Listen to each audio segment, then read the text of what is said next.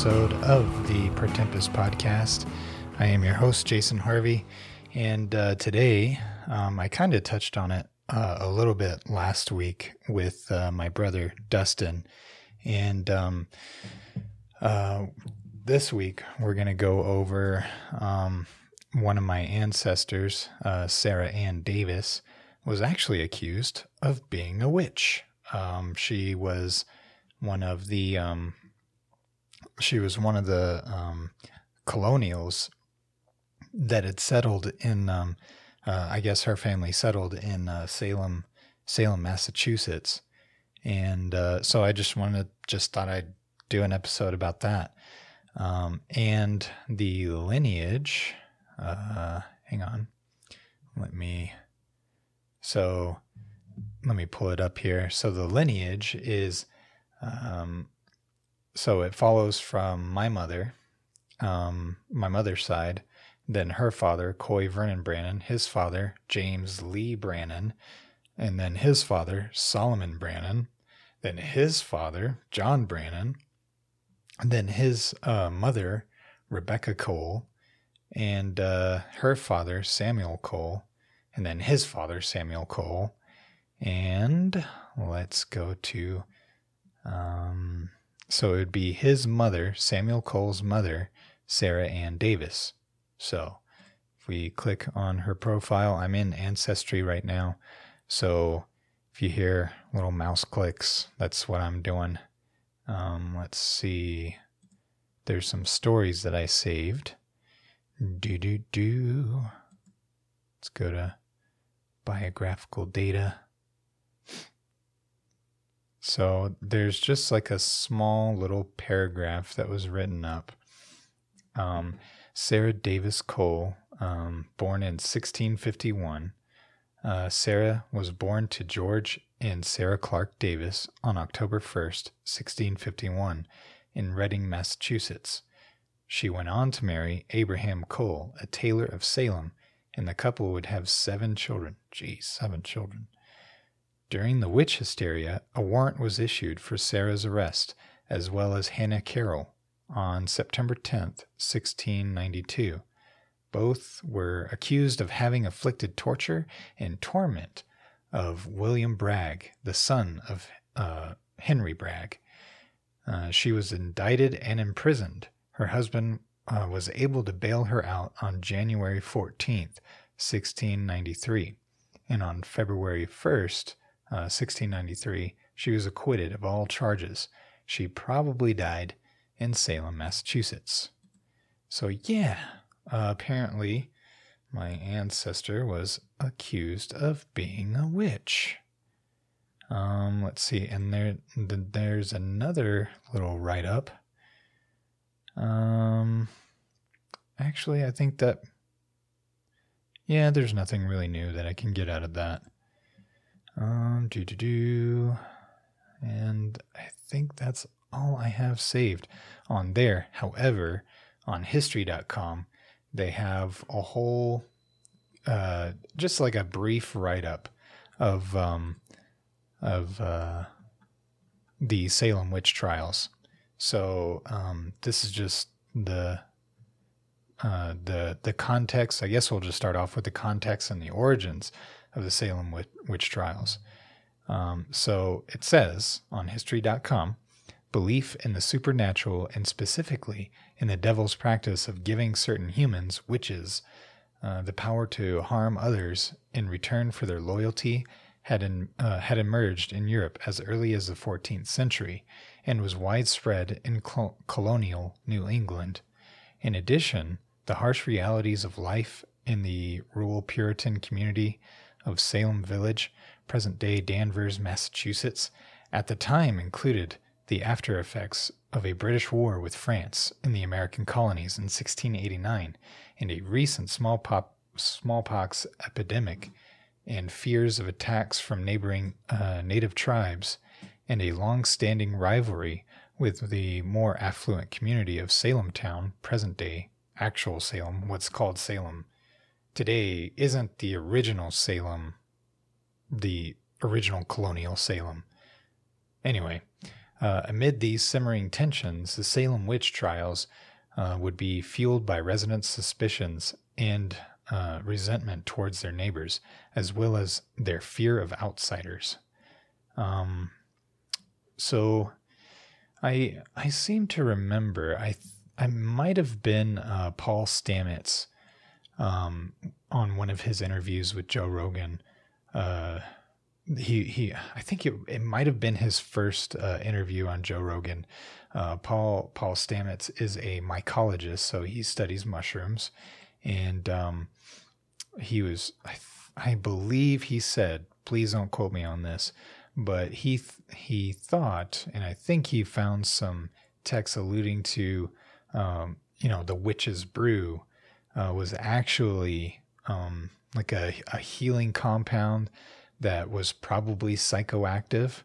And it's possible that maybe somebody had a really bad experience um, based off of this uh, witch's brew. And then it just kind of, uh, fear of witches kind of spread out from there. Uh, it's a really interesting thought. Um, I wasn't able to find anything on it, um, just what what he referenced. So so yeah. Uh, moving on. Um, let's see. So, in January 1692, nine year old Elizabeth Parris and 11 year old girl Abigail Williams, the daughter and niece of Samuel Parris, minister of Salem Village, began having fits, including violent con- uh, con- contortions. I swear I can talk, and uncontrollable outbursts of screaming after a local doctor, William Griggs, diagnosed uh, bewitchment, other young girls in the community began to exhibit similar symptoms, including Anne uh, Putnam uh, Jr., Mercy Lewis, uh, Elizabeth Hubbard, Mary Walcott, and Mary Warren. In late February, arrest warrants were issued for the Parris uh, for the Parris Caribbean slave uh, Tituba, Tit, Tituba, Tit, Tit, Uba. I think that's how you say his name.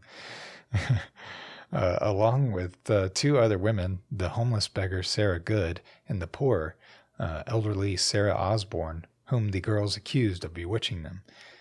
So, um, there, I guess there is this phenomenon where um, girls, because girls and women are very uh, empathetic um, there's been uh, some research done. Um, I'm trying to blank on her name, but she did some research on uh, trans transgender uh, studies and issues and things like that. How if one girl in a group of friends believes that she is really a boy, then all the other girls in that group um, will believe it as well. Will start thinking that they're boys too. And I remember uh, reading about this in my psychology class, but it wasn't about uh, transgender issues. It was about um, Debra Soh, Dr. Debra Soh, that's her name. Uh, check her out. She's got some amazing research. Um, anyway, uh, but I remember reading about this uh, this phenomenon um, where if one girl in a group of friends uh, is bulimic or anorexic, then all of her friends are way more likely to become uh, anorexic. So, or have uh, some kind of eating disorder. So it kind this kind of sounds like that. I mean, maybe maybe I'm getting it wrong. I don't know, but it's just a thought.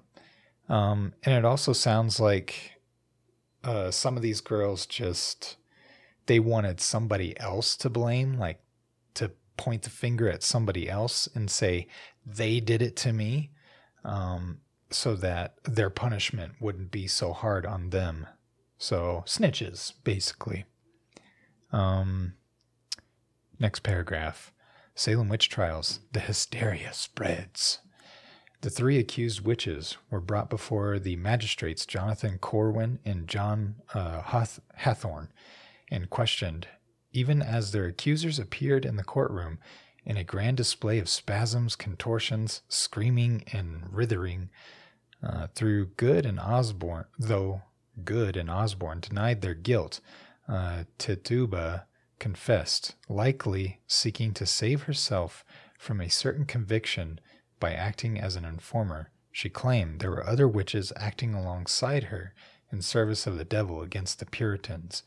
As hysteria spread through the community and beyond into the rest of Massachusetts, a number of others were accused, including Martha Corey, Rebecca Nurse, uh, both regarded as upstanding members of the church and community, and the four-year-old daughter of Sarah Good. Jeez, even even just a little girl was accused of being a witch. That's pretty. Uh, that's pretty hardcore. Um, okay, let's continue. Like like Tituba, several uh, accused witches confessed and named still others, and the trials soon began to overwhelm the local justice system.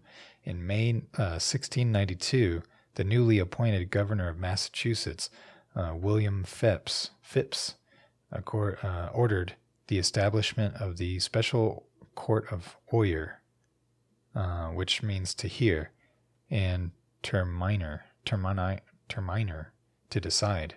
So Oyer and terminer on the witches, uh, witchcraft cases of Suffolk, Essex, and Middlesex um, counties.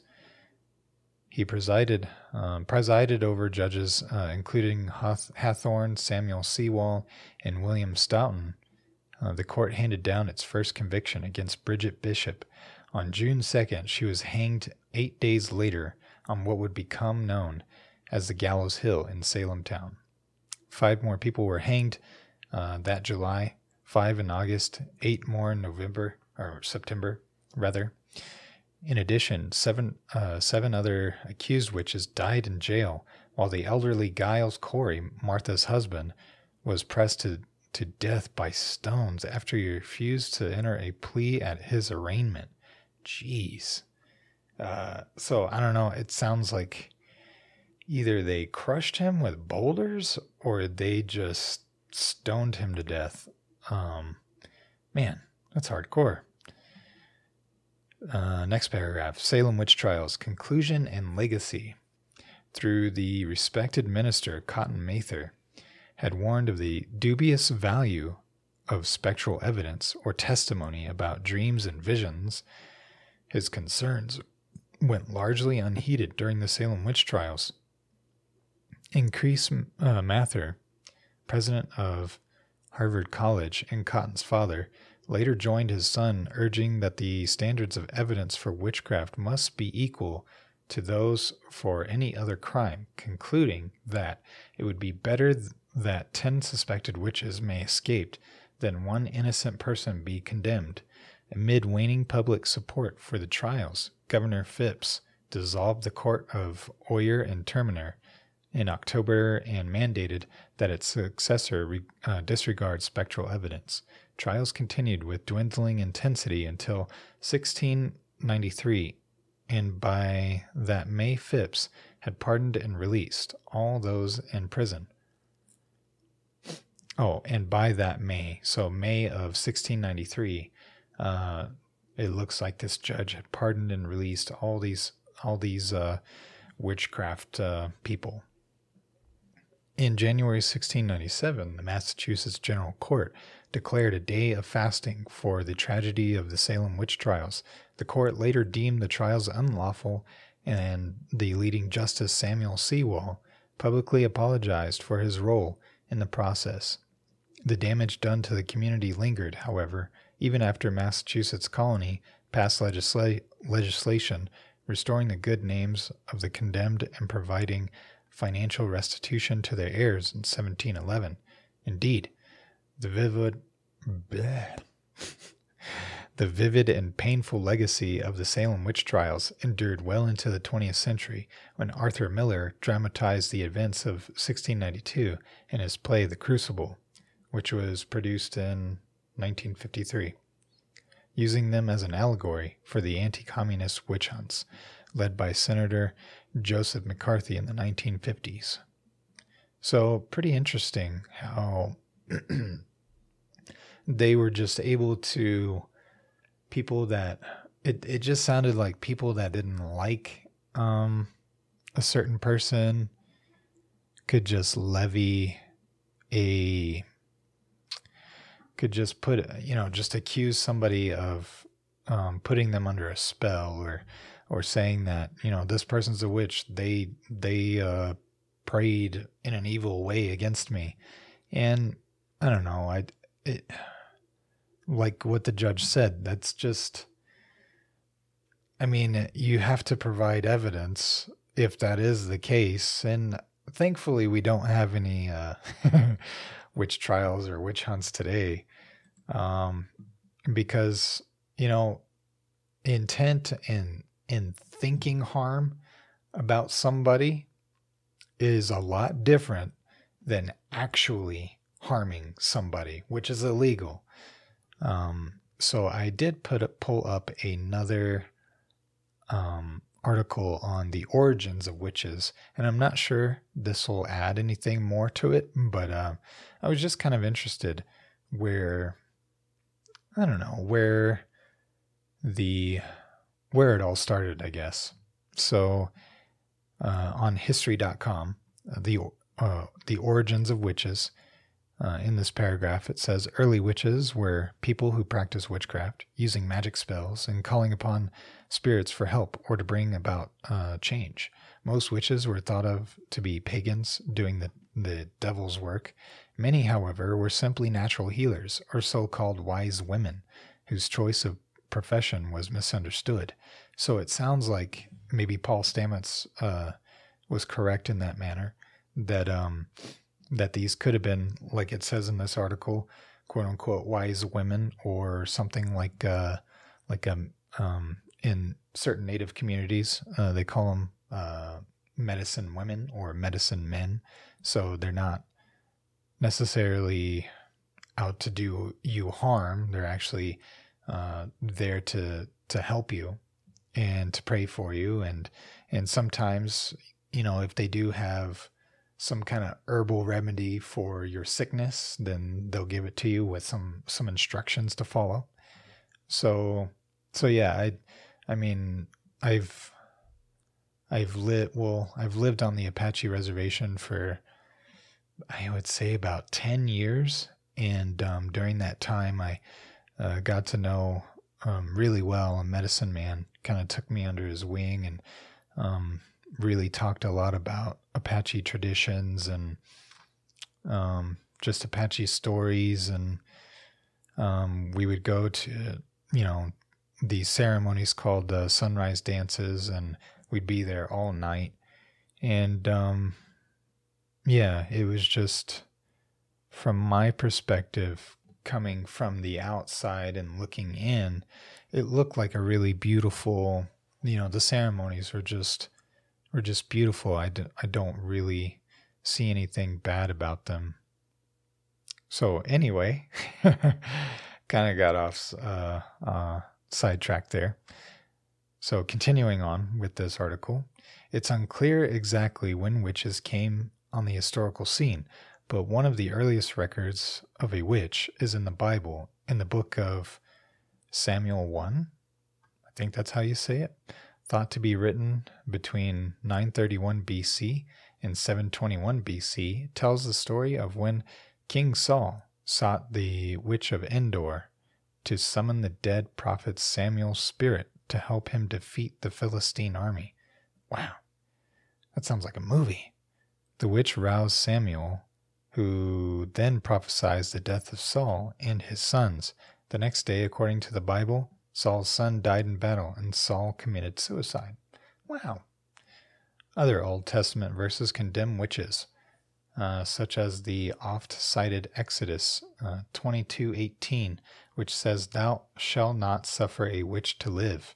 Additional biblical passages uh, caution against divination, chanting, or using witches to contact the dead. Wow. So it looks like we we have a text that could reference that well, I guess does reference um maybe that's why the Puritans in Salem were getting so out of hand is because of well, Exodus 22:18. Uh, the next paragraph, Malleus Maleficarum. I don't know if I said that right. It's Latin. I'm not fluent in Latin, even though the podcast name is in Latin. Uh, witch hysteria really took hold in Europe during the mid 1400s when many accused witches confessed, often under torture, to a variety of wicked behaviors. Within a century, witch hunts were common, and most of the accused were executed by burning at the stake or hanging. Single women, widows, and other women on the margins of society were especially targeted. Between the years 1500 and 1600, up to 80,000 su- suspected witches were put to death in Europe. Jeez. I mean, it, that sounds like a giant number, but, you know, spread out over 60, uh, 160 years. I don't know. What is that? Like a few thousand uh, witches a year? I think. I hope my math is right. Uh, around 80% of them were women thought to be in cahoots with the devil and filled with lust. Germany had the highest witchcraft execution rate, while Ireland had the lowest. The publication of uh, Malleus Maleficarum, written by two well respected uh, German Dominicans in 1486, likely spurred witch uh, mania to go viral the book, usually translated as The Hammer of Witches, was essentially a guide on how to identify, hunt, and interrogate witches. Malleus uh, Maleficarum labeled witches as hearsay and quickly became the authority for Protestants and Catholics trying to flesh out witches living amongst them. For more than a hundred years, the book sold more copies of any other book in Europe except the Bible. Okay. And uh, then it goes on to talk about the Salem witch trials. And uh, let's see. It does ask, are, rich, are witches real? Um, let's see. Yeah, I guess we could read that. One of the most famous witches in Virginia's history is Grace Sherwood, whose neighbors alleged that she killed their pigs and hexed their cotton. Other accusations followed, and Sherwood was brought to trial in 1706. The court decided to use a controversial water test uh, to determine her guilt or innocence. Sherwood's arms and legs were bound, and she was thrown into a body of water. It was thought that if she sank, she was innocent. If she floated, she was guilty. Sherwood didn't sink and was convicted of being a witch. Wow. She wasn't killed, but she was put in prison for eight years. A satirical art- article, supposedly written by Benjamin Franklin about a witch trial in New Jersey, was published in 1730 in the Pennsylvania Gazette. It brought to light the ridiculousness of some witchcraft accusations. It wasn't long before witch mania died down in the New World, and laws were passed to help protect people from being wrongly accused and convicted uh, next paragraph says the Book of Shadows. Well, I guess we should. I guess I should discuss that a little bit. It, it almost sounds like I don't know if you've ever seen that movie Monty Monty Python, but how they were trying to convict the witch. I mean, it really does sound that ridiculous. Where, you know, if she sank to the bottom, then she was innocent, but then she would also be dead. Or, I mean, did somebody jump in after her and rescue this you know, not witch person? I don't know. Or did they just let her die and drown? wow. I am so glad I live in the time that I do now. Uh, modern day witches of the Western world would still uh, still struggled to shake their historical stereotype. Most practice Wicca, an official religion in the United States and Canada. Oh yeah, yeah. Uh, one of my friends, I guess, identified as Wiccan. I don't know. I always thought that the uh, crystals and stuff was uh, a bit ridiculous. Uh. Yeah, that's probably about it. So very interesting. I'm very glad that Sarah, my ancestor Sarah Davis, was able to. Uh, her husband was able to bail her out of jail, and um, you know they they basically forgave her for not being a witch.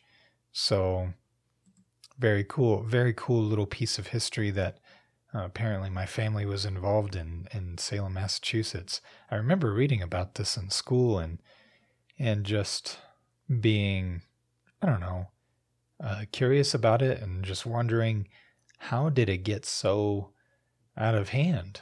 Um, I mean, it, I mean, even a, a little girl was convicted, and it sounds like that little girl probably died from hanging or some other really gruesome way to go. Um, and I do, well, you know, the Puritans, they were pretty hardcore Christians. I remember reading uh, The Scarlet Letter in high school, hated every minute of it, but I kind of understand um, where, I guess, culturally the Puritans um, were coming from. You know, it was just this strict ad- adherence to uh, God and Christianity, and anything else was pretty much witchcraft or, you know, the work of the devil. So, yeah, I think that's all I have for you guys this episode. Thank you so much for listening. And uh, next week, um, we'll probably go over the Stuarts. Um, there's some pretty famous Stuarts in, uh, there's like Oh, geez, there's like seven different Stuart lines in my family, seven or eight, something like that. So I'd kind of like to start, you know, get start, you know, doing a series about Clan Stuart. So look forward to that next week. And as always, you can find this podcast on pretty much uh, any anywhere a podcast can be sold or consumed for free. Um, yeah, if uh, you're on iTunes, please uh, give this a five star review and give it a nice little write up. That would help me out so much. And uh, yeah, I love you guys. Bye.